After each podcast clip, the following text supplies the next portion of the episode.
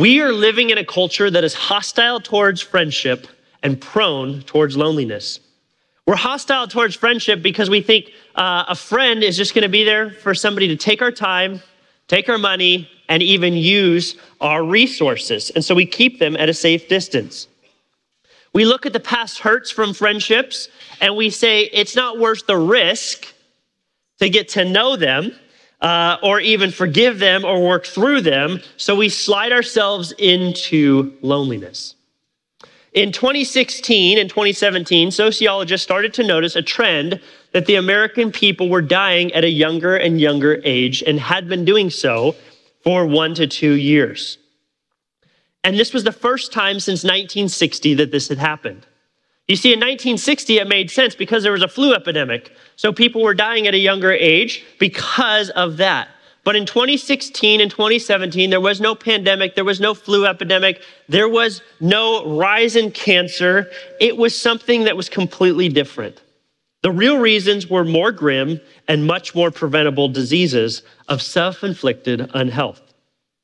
What sociologists didn't know at the time, but would soon find out, was the American soul was broken. You see, studies began to show after this that chronic loneliness is more dangerous to your health than smoking 15 cigarettes a day. This stat began to gain significant attention, and experts began to call it the epidemic of loneliness. What they began to say was it wasn't the body killing us, it's the lonely soul that's killing the body. Fast forward six years later, this is not getting any better, it's only getting worse. So before we get much further, we have to go, what's, what's causing loneliness? Like, where is this loneliness coming from? And it's so subtle and it's so easy for all of us to fall into. Maybe for some of you, it's losing a loved one, somebody that you had walked through life with, who had built a relationship with, and they pass away and you're not sharing your life with them anymore. Some of them, it could be you moved away, or somebody else that you trusted or knew moved away, and that friendship isn't the same anymore. Maybe for some, it was you changed churches this year, and there's different reasons for why you should leave a church or why you should be a part of a different church. But oftentimes, there's deep relationships that are established there. And when that change happens, it changes those relationships and can make you feel lonely.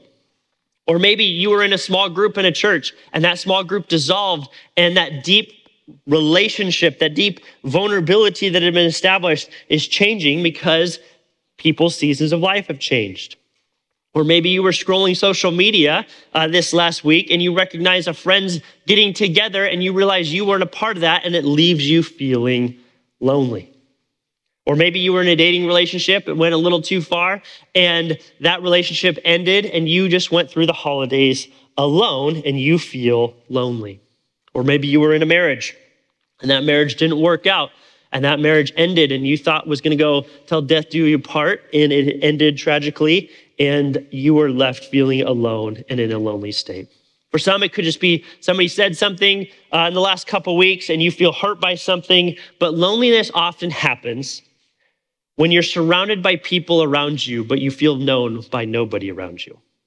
And here is the state where our culture is today is we are growing up more lonely, more isolated, and more alone than ever before.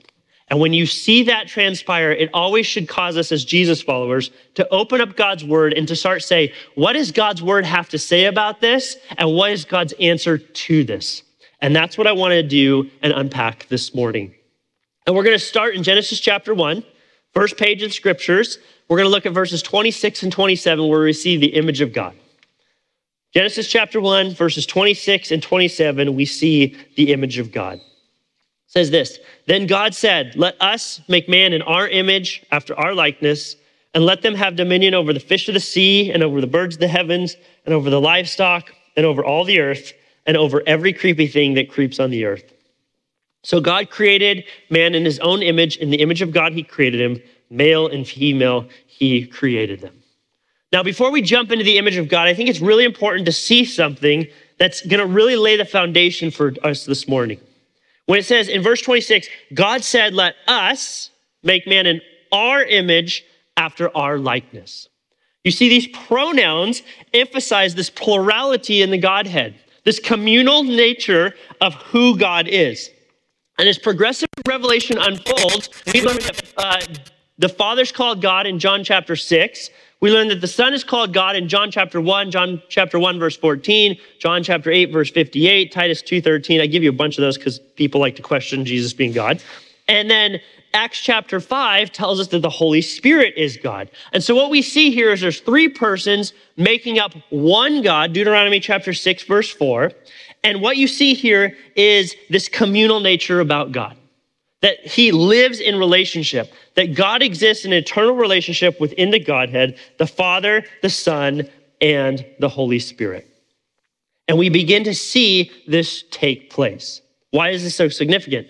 Verse 26, he says, Let us make man in our image after our likeness. Verse 27, we are created in his own image. In the image of God, he created them, male and female. So you and I, are made in the likeness and the image of a relational communal God. So, what does this mean? It means that we are called to reflect and mirror God. This idea is that you got up this morning, and chances are you got in front of a mirror to get ready, brush your teeth, get ready for church, to come out the door. And what that mirror did was it gave you a, a perfect reflection of who you are as a person externally.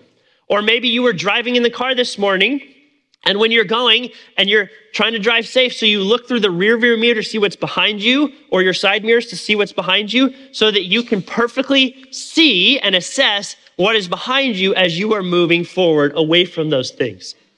What does this all have to do? It has to do with the fact that we were made in the image of God to reflect the very character and nature of God, and that includes Him being a very relational and communal God. Our responsibility as Christians is to reflect Him towards others. So, what does this mean?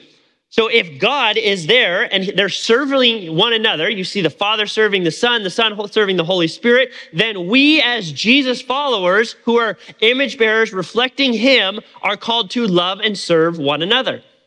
Or you also see uh, in the New Testament where Jesus goes into the wilderness and is tempted for 40 days. He doesn't eat for 40 days, and the Holy Spirit comes upon him and comes alongside of him to love and to care for him. Which means that if we are image bearers called to reflect him, then we are called to love and serve and care for others. You also see them exalting one another, where uh, the Holy Spirit exalts the Son, the Son exalts the, the Father. You see all of this taking place. And so we, as image bearers, as people reflecting the very character of God, are called to exalt and lift up others. You also see them become unified, and they're completely unified.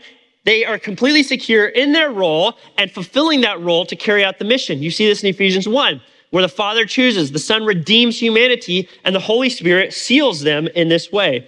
So we are to be secure in the role that God has for us as image bearers to reflect Him. And what you see here is the creation of male and female unfold. Turn with me one page over to Genesis chapter 2, and we're going to pick up the story in verse 18, where we start to see the creation in a more detailed account of Eve. We see here that we were made for community.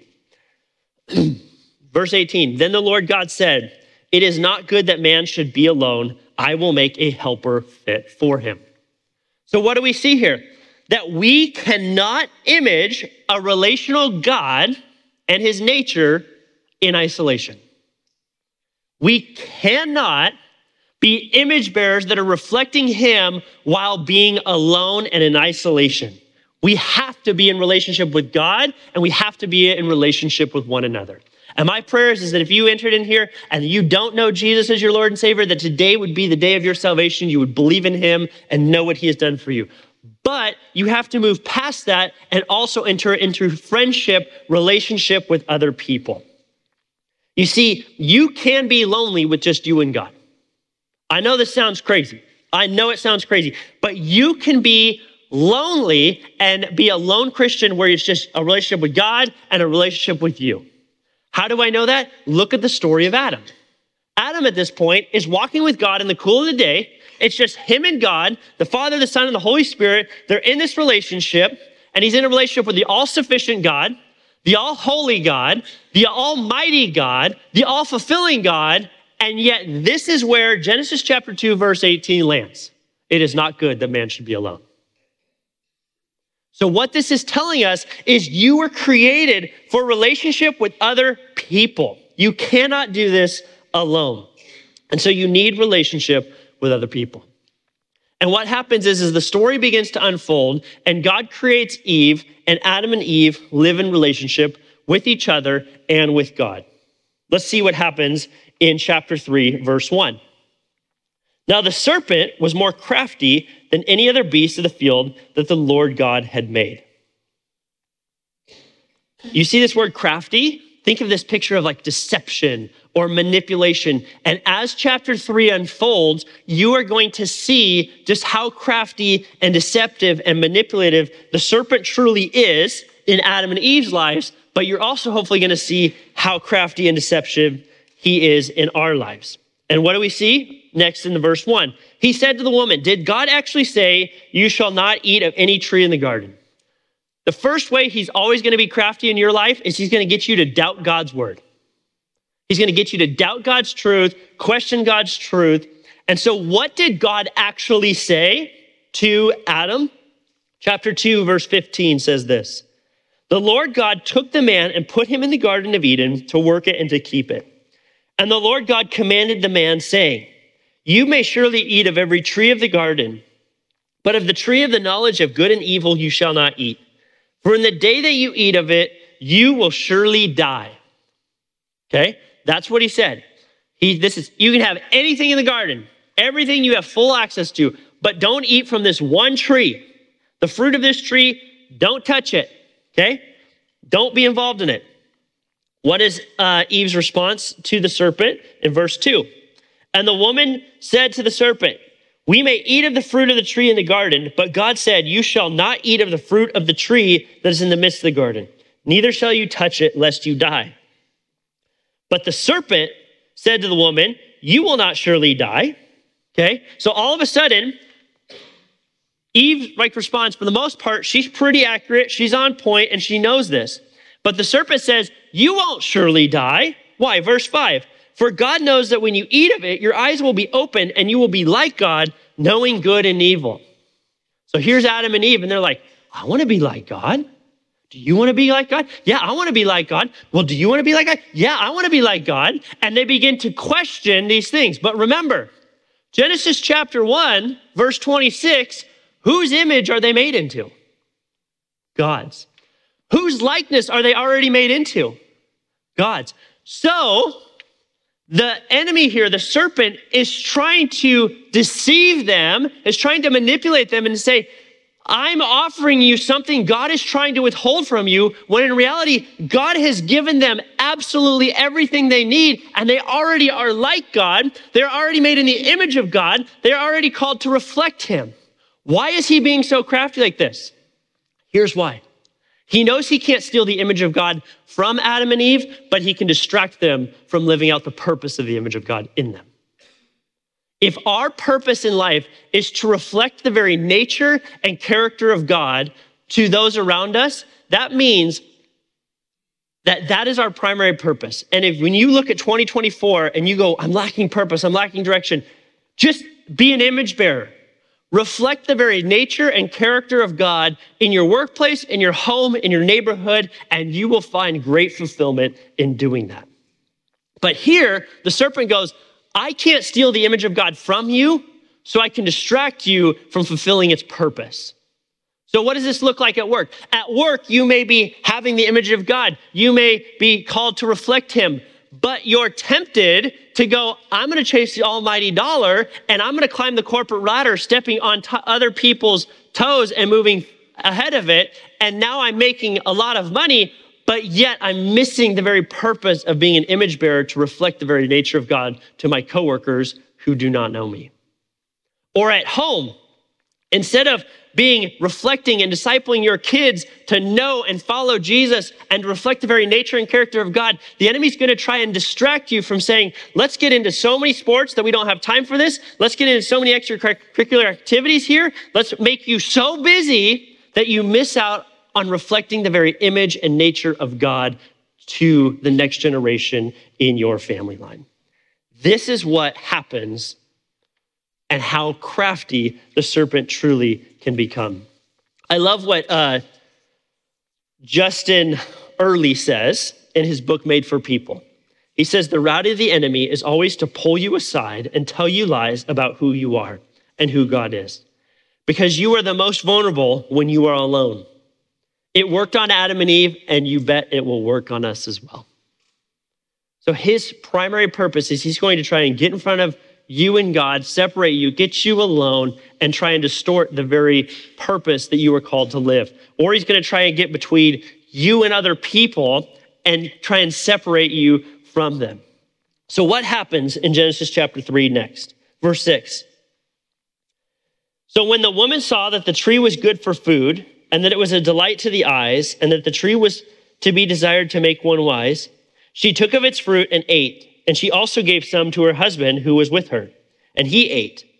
And the eyes of both were open, and they knew that they were naked, and they sewed fig leaves together and made themselves loincloths. So they fall into the deception. They sin against God. They disobey what he has called them to. And now they feel the, ga- the guilt of it. They go, oh, shoot, we're naked. What happens if we actually die? You know what we're going to do? We're going to insulate ourselves. We're going to sew fig leaves over top of ourselves and put a loincloth over and act like nothing's wrong. That's what sin does in your life and my life. Sin insulates us. Here we stay in relationship with others, but we never open up. We never share what's going on in our lives. We may drop a hint here or there on social media or with a few friends, but our sharing lacks true vulnerability. We do what Adam and Eve did, and we uh, decide to try and hide our true selves and instead of pursuing true vulnerability. And there's a huge difference between sharing and vulnerability. And this is one of those lies, this is one of the deceptions that the serpent tries to throw our way. Sharing is what we do to update people on our lives. Vulnerability is what happens when we try and let people into our lives. There's a big difference there. We should share. We should update people on what's going on through Christmas cards or social media or through what's going on. But we can't stop there. We have to open up our lives. We have to have a level of vulnerability that is so important for us to live in community with one another. Sharing takes time, vulnerability takes courage. It may take time for you to share what's going on in your life. It takes a lot of courage to open up what's truly going on behind the scenes and what's taking place. And you see this in the life of David. David was a great king in the nation of Israel. He was known as the golden era when he was the king there. There was uh, amazing things happening in Israel during this time. But David finds himself, instead of being out at battle, lusting after a woman, sleeps with a married woman, gets her pregnant, and then try, instead of coming clean, confessing it, he tries to hide it by having Uriah, her husband, killed in battle, and then he takes her in. And so from the external, everything looked great. But his sin insulated himself, and we get a picture of what was truly going on during that year of David's life. Psalm 32, verse 3 says this. For when I kept silent, my bones wasted away through my groaning all day long. For day and night your hand was heavy upon me. My strength was dried up as in the heat of summer. On the external, what was going on in Israel? Everything looked great. Everything was moving forward as it should. Internally, in David's life, he was being eaten alive. Like, do you see the picture that these words are painting? Like, his bones are wasting away, they're deteriorating away. He feels like his strength is being uh, just taken away from him because of the heat of the summer. The hand of God was so heavy upon him for his conviction to come clean, to confess it, and yet he refused to do it. You see, we are no different. Some of us are carrying around and we relate to Psalm 32, verse 3 so well because we're like, I feel internally like I'm wasting away. I feel like my strength is being dried up. And we fall into the trap that David did. And we think that in relationship with others, by hiding what is truly going on to us, that is the safest thing to do.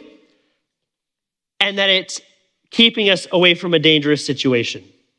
But hiding and shielding it is actually shielding us from true love. There's a big difference there. When we hide, it's shielding us from love. And it may seem counterintuitive at first, but consider that we are not happy when we are hiding. When you are hiding something, there is no internal happiness in you. When David was hiding for a year, none of these words in Psalm 20 or 32 verse 3 tells us that he was happy. He was miserable. We are the most happy when we are fully exposed and loved anyway. We are the most human when we are the most known. Meaning that when we are in insulation, when we're trying to hide our sin and we're afraid to go and uh, open up, when we actually do open up, like David finally opened up because Nathan the prophet pursued him, he desired to have a relationship with him, he knew something was off. David confesses it, and what you see is this beautiful portrayal of repentance in Psalm 51, where he comes clean and, and he confesses these things. And it wasn't without consequence, but there was great peace that took place there when he acknowledged his sin. And the same can transpire in your life as well, because David became the most known when he was the most human, and you too can become the most known when you become the most human. Genesis chapter 3, let's see what happens next. Sin not only insulates us, but sin isolates us. Verse 8. And they heard the sound of the Lord God walking in the garden in the cool of the day. And the man and his wife hid themselves from the presence of the Lord God among the trees of the garden. So sin doesn't just insulate us where we try and stay in relationship with other people. Sin also tries to isolate us where Adam and Eve, what we see is they try and hide from the presence of God. Now, here's my question for you Can you hide from an all knowing God? Can you hide from an all present God? No. So here they are. They think, I'm okay. I'm going to hide here. Now, here's what I love I love two year olds, okay? I have a two year old at home. And this little two year old, a week ago, I put her to bed. And one of the things I love about a two year old is you start to see some of their personality come out, but in the rawest of forms, and they really have no self control on like trying to hide that personality. It's just raw and real. And you get the privilege of kind of forming and shaping that as a parent. Well, I put her to bed, and then I went to go tuck my boys in, and I come out of their room, and I notice her door is cracked open. So I get go in and I call her out. I call for her. She's not in her bed. She's not behind her bed. She's not next to uh, her dresser either. So I go into the bathroom, I call for her, no response, don't hear from her in the bathroom. I was like, maybe she went to the bathroom. And then from there, I go into the living room and she's not there as well. And I look out of the corner of my eye and there she is laying face down, arms over her face on the kitchen counter next to a bowl of chocolate. she thinks she's hiding. She thinks I can't see her. And as I get closer to her, all I see is those cheeks moving faster and faster and faster. And I said, Brinley, what are you doing? Nothing. And I said, What are you eating? Nothing. Why is there chocolate on your face? I like chocolate. I want chocolate. And I said, Are you supposed to eat chocolate without telling daddy or mommy? No, I'm so sorry. You forgive me. And she thinks she's off. She thinks she's off at that moment. So we got to have a nice little conversation. But that's what sin does. Sin, when we are isolated, it, it leads us to fulfill our own desires. When she was in her room by herself, laying down for bed, she knew we were in the room. She goes, You know what? I see, I know where chocolate is. I want chocolate. I'm going to go eat chocolate. Proverbs 18:1 says this Whoever isolates himself seeks his own desire. He breaks out against all sound judgment. When we isolate ourselves, we are prone to seek our own human instinct desire, and that usually is never a great thing. Our current culture is pushing us more and more down the stream into the direction of becoming self sufficient and autonomous, pushing away from in relationship with others, pushing us away from uh, relationship with friends, and we think that true happiness is going to be found when we're in isolation and when we're self sufficient and autonomous. But true happiness can only be found when we are truly known and truly loved by those around us. Ecclesiastes 4 9 through 12 says this Two are better than one because they have a good reward for their toil. For if they fall, one will lift up his fellow. But woe to him who is alone when he falls and he has not another to lift him up. Again, if you if two lie together, they keep warm. But how can one keep warm alone? And though a man might prevail against one who is alone, two will withstand him. Threefold cord is not quickly broken. What a beautiful picture of what happens in isolation. Because if you're out hiking by yourself and you fall and get hurt, no one's there to pick you up. If you go to bed outside, if you're camping by yourself, no one's there to keep you warm.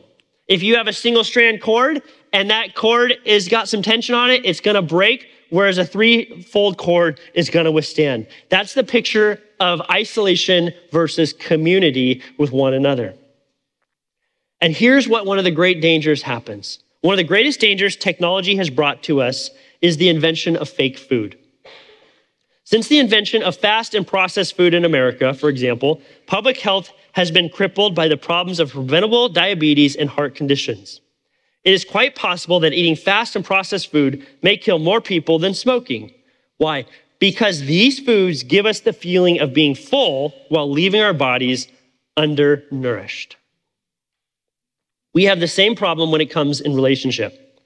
Technology can give you the sensation of being known when actually we are in complete isolation. This happens with a comment or a like on social media. It can give you the feeling that you have been social while leaving your soul deep need for friendship unnourished. Leaving a post or a video can give you a sensation of vulnerability without anyone being known or being there to love you back. There's no hug, there's no hand, there's no shoulder to cry on. Having followers gives you a real sense of being surrounded by friends, yet none of them are committed to you. Cancel culture. The moment you say something they don't like, they unfollow you, they don't aren't a part of you. So there's not true depth and commitment there. The promise of social media is to be fully seen and fully liked. But the promise of friendship is to be fully known and fully loved, and these two are very, very different. When we spend our, the majority of our relational time snacking on technology, we will die from the preventable disease of loneliness. Is fast food bad? No, in moderation. Is technology bad within moderation? No, it is not. But when it becomes the primary diet for what we eat in fast food, or if technology becomes the primary diet for where we find and seek relationships, we are going to find ourselves in a very vulnerable and tough spot. And that's how deceptive the enemy can be here. So sin can isolate us and it can insulate us. But let's see the redemptive heart of God unfold here in verse 9. But the Lord God called to the man and said to him, Where are you? He said, I heard the sound of you in the garden and I was afraid because I was naked and I hid myself. He said, Who told you that you were naked? Have you eaten of the tree which I have commanded you not to eat? The man said, The woman who you gave me to be with me, she gave me the fruit of the tree and I ate it. Then the Lord God said to the woman, What is that that you have done? The woman said, The serpent deceived me and I ate it. So here we are, and you get to see the redemptive heart of God here. Because at this point, God asked them four questions. And he's not angry, he's not yelling at them. He's just asking them four simple questions to give them an opportunity to confess and repent and come clean. And instead of Adam taking ownership of his sin, Adam blames Eve. Instead of Eve owning her sin, she blames the serpent, and we've been blaming people ever since. We don't take responsibility for our actions. But the redemptive heart of God was giving them this opportunity to take ownership and to take out. The other thing that I notice here is notice the response to our sin. Our response to our sin is always hiding. God's response to our sin is always seeking us out and finding us. Because he knows the, the difficulty, the tragedy, the hardship that you and I face when we're stuck in that type of position. And that's why God sent forth his son to live a human life to pay the penalty for our sin. You see, because it was man, it was Adam who brought sin into the world. So it had to be man to take the penalty for the sin. But yet every man born after Adam was born into sin. So it had to be God to do that. So Jesus leaves his heavenly abode, walks the lonely road towards the cross, dies a sinner's death, even though he was sinless. And for the first time in all of eternity, present and past, the Father turns his back upon the Son, and in, the Son endures the wrath of God, paying the penalty and judgment for sin. And it was there on the cross that Jesus died for the sin of independence. He died for the sin of selfishness. He died for the sin of rivalry. He died for the sin of jealousy. He died for the sin of blame shifting. He died for the sin of gossip, for backbiting, for the sin of neglect, for the sin of isolation, for the sin of pride, and the sin of apathy, and every other perversion of grace that distorts community. And he accomplished that on the cross and rose again, renewing and restoring the opportunity for you to have a relationship with him and to renew and restore the opportunity you have to have a relationship with other people. We are no longer left in our sin. We have now been redeemed through a belief and a relationship with Him. And so we need to trust in that. We need to believe in that. And we need to live that out. So, as image bearers, as men and women called to reflect Him and to reflect Him to the world, what does the New Testament have to say about this? What does the New Testament lay out for us to do? There's a ton of passages called the one another passages, which gives us an example of what it looks like to live life with other people. And I'm going to have them put it up on the screen here. There's just a few of them. Just a few. But if you devote your life to this, you are going to reflect the very nature and image of God. Now, I'm going to walk through them quite fast uh, because we're not going to be here all day, and I'm sure you have New Year's uh, Day or New Year's Eve plans. But I think that these are going to be foundational for us as we head into 2024. So, first one, John 13, 34. A new commandment I give you love one another. So, the primary call there is to seek the highest good of another. That's what this idea of love is. So our primary goal here is this new commandment that God has given to us is that we seek the highest good of other people. That we don't put me and what's best for me at the forefront. We put what's best for other people in our circles of friendships and relationships. Romans 12:10 says this, outdo one another in showing honor. This one's not going along with the flow of culture. Culture says, outdo one ever, everyone else and climb that ladder and be better than everyone else. Scripture says, outdo one another in honoring them, exalting them, bringing awareness to them. He tells us all of those things, which is so different. If my family could do this one, there would be a lot more peace in my home. If my kids outdid one another in exalting and honoring and caring for one another, this would be a great thing. This would do wonders to our church and to our cities. Uh, next one, Romans 15, 7 says this Welcome one another as Christ has welcomed you for the glory of God. Welcome one another. Bring an inviting culture into our lives. I love our welcome teams from the parking team to the greeting team to the seating team because every month when we do connect across in the hallway one of the things that we hear is just how welcoming they feel. That when people look them in the eyes when they shake their hands when they ask them their names there's a welcoming nature to that. But that's not reserved for just a few of us. That's reserved for all of us. That we can't just stick with the same five or six people that we meet with or we come into community with. We've got to look for those who aren't connected already and invite them into the family of the church. Romans 15, 14 says this I myself am satisfied about you, my brothers, that you yourself are full of goodness, filled with all knowledge, and able to instruct one another. Meaning that we need to know God's word, which means that we need to daily be in God's word. We need to weekly gather with God's people so that we can receive the instruction of God. But then, two, we need to be people that are instructing others, especially if we see them starting to drift into loneliness, starting to distance themselves away from us. We need to be like Nathan the prophet and pursue them and instruct them in the things God is saying. The next thing he says here, Galatians 5:13, serve one another. Get in front of other people, serve them, love them, care for them, uh, do the things that they don't want to do to help them out. And this is an example of what living out true image bearer reflection community looks like. Ephesians 4 2, bear with one another, meaning be patient with them, walk through life with them, help them along the journey. Okay? It's not going to happen overnight. Transformation doesn't happen overnight. Change doesn't happen overnight. We have to take time. Like it, when my two year old was a baby, I wasn't like, walk, get up, move. No, what was I doing? I was holding their, her finger and helping her start to move her little legs. And then it was holding one hand and then getting her to walk to me. It was a process to take place. The same is true with bearing with one another. Transformation happens over time, not instantaneously. Next one, he says here, Ephesians 4:32. This one's a good one. Be kind and compassionate towards one another, forgiving each other. Okay, somebody opposes you, they have opposition for you, you're called to have the disposition of kindness.